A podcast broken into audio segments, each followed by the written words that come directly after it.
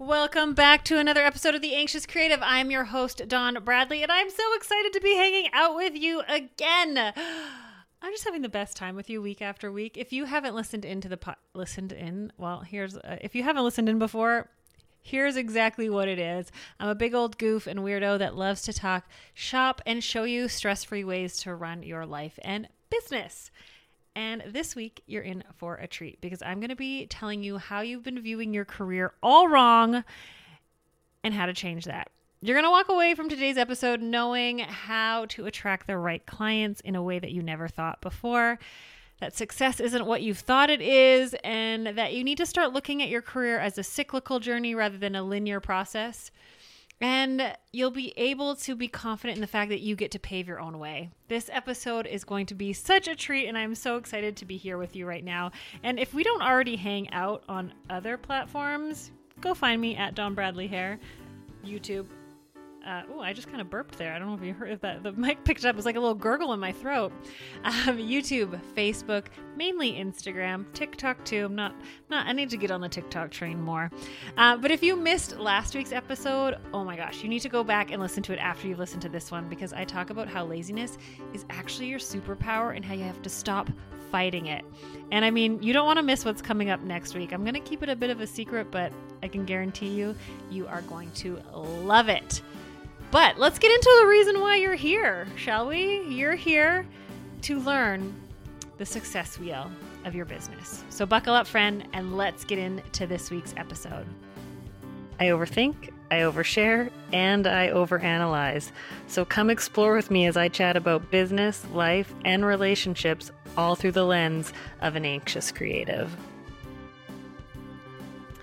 All right, let's talk about the success wheel. Most people think of their careers as a linear process. And in the service industry, as a hairstylist, esthetician, nail tech, lash tech, or any sort of service provider, we know that it's scary to make changes. We fear losing clients. We've been taught the customer's always right. If you've been in the industry like I have for a while and you're kind of old school, and it can be really scary because we don't want to lose all that we've gained right? We worked hard to build our clientele.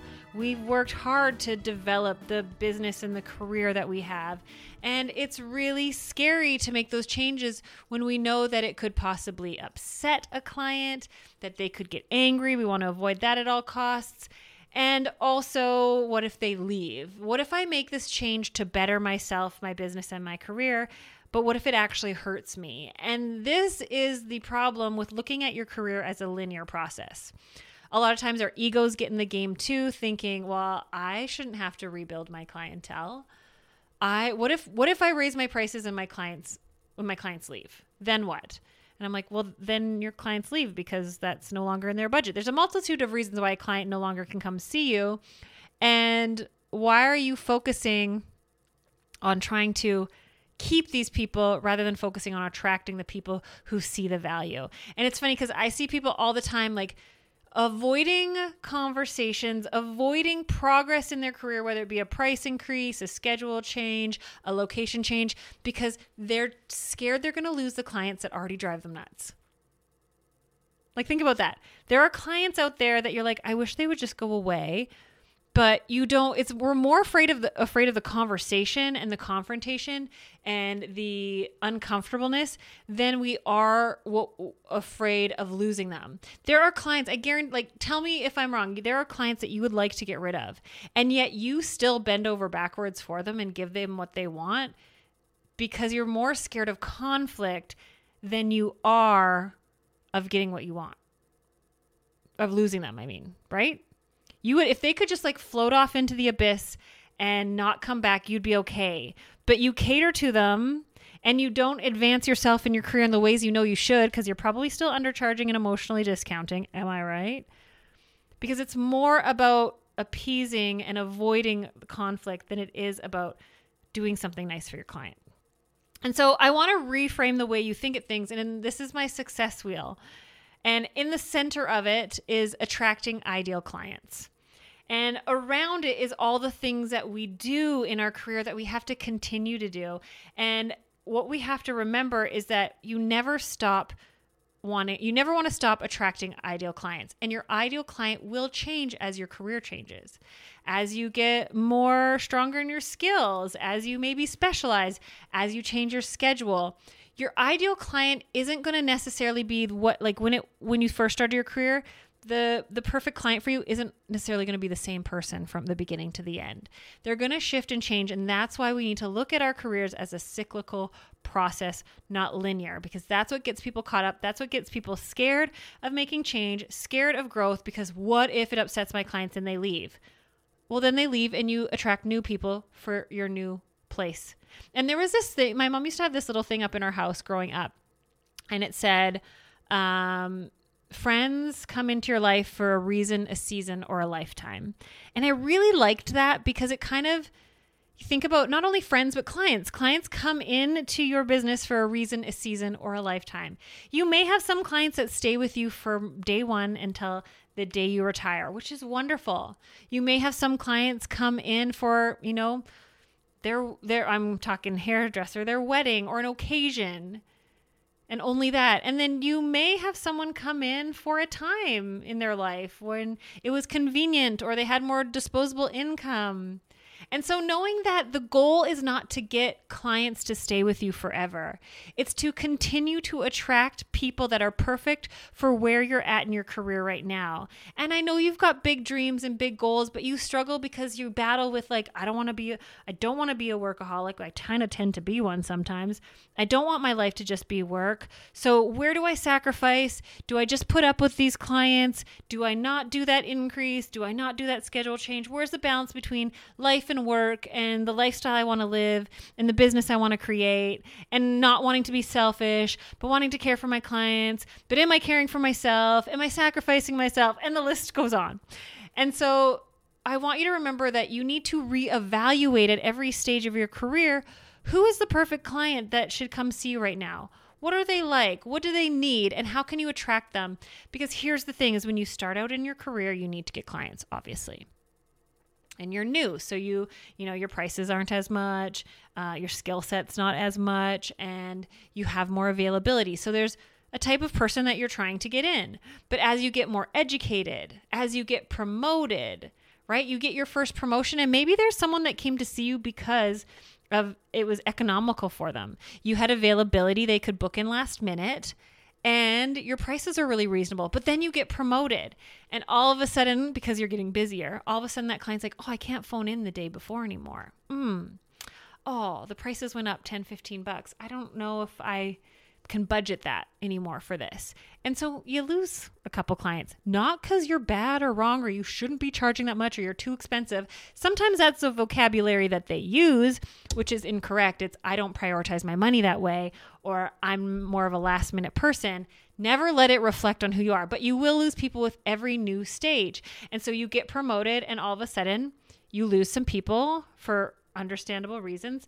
So now you need to go, okay, what's the ideal client at this level? Someone who's okay with booking a little bit farther in advance. Someone who's okay with doing something, you know, someone who's okay with paying a little bit more. It's all about adjusting your sails for the wind that's blowing. Does that analogy even work? I don't know. So, really, when you get promoted, when you raise your prices, so much that holds people back is the fear of what's the repercussion of this? How are my clients going to react? Am I going to lose people? What if I raise my prices and all my clients leave? And it's one of my favorite stories to tell because I remember when I realized that I was undercharging and I also wanted to completely change the way I gave my services.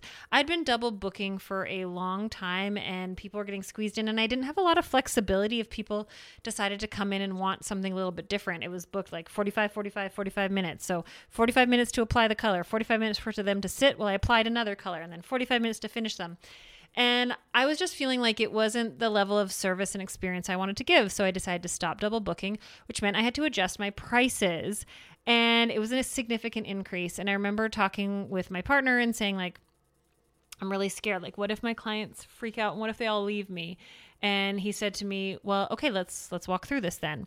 So your clients all leave because the prices are too high. Then what?" And I was like, I mean, I guess I look for new clients. He's like, right. And I was like, well, what if like all, what if no one will see, like, what if no one wants to pay this price? And he's like, okay, like, cause you've built, he's like, Dawn, you've built and rebuilt your clientele like six times on three different continents. Like, you know how to attract people. I'm like, right. So even if new people won't book, then what? And I'm like, well, then I'm going to go to business and I'm going to bankrupt. And he's like, mm, I mean, you're like pretty stubborn and you're ambitious and you've got drive. Like, even if new people won't come, then then what do you have to do? And I'm like, well, then I have to readjust like how I'm talking about it, how I'm showing them the value, or I have to consider like readjusting the pricing. It's like, right. So what are you so scared of? I'm like, oh, I'm scared. I'm, I'm scared. I'm to be have to. I'm to be embarrassed. The also the fear is like, oh, if I lose people, like we want path of least resistance. And it's like, okay, I want to raise my prices because I deserve it and I know my value. But if people leave, then I have to do work at getting more clients. And oh, I don't want to put in more effort. And that's why we need to look at it as a cyclical journey rather than linear.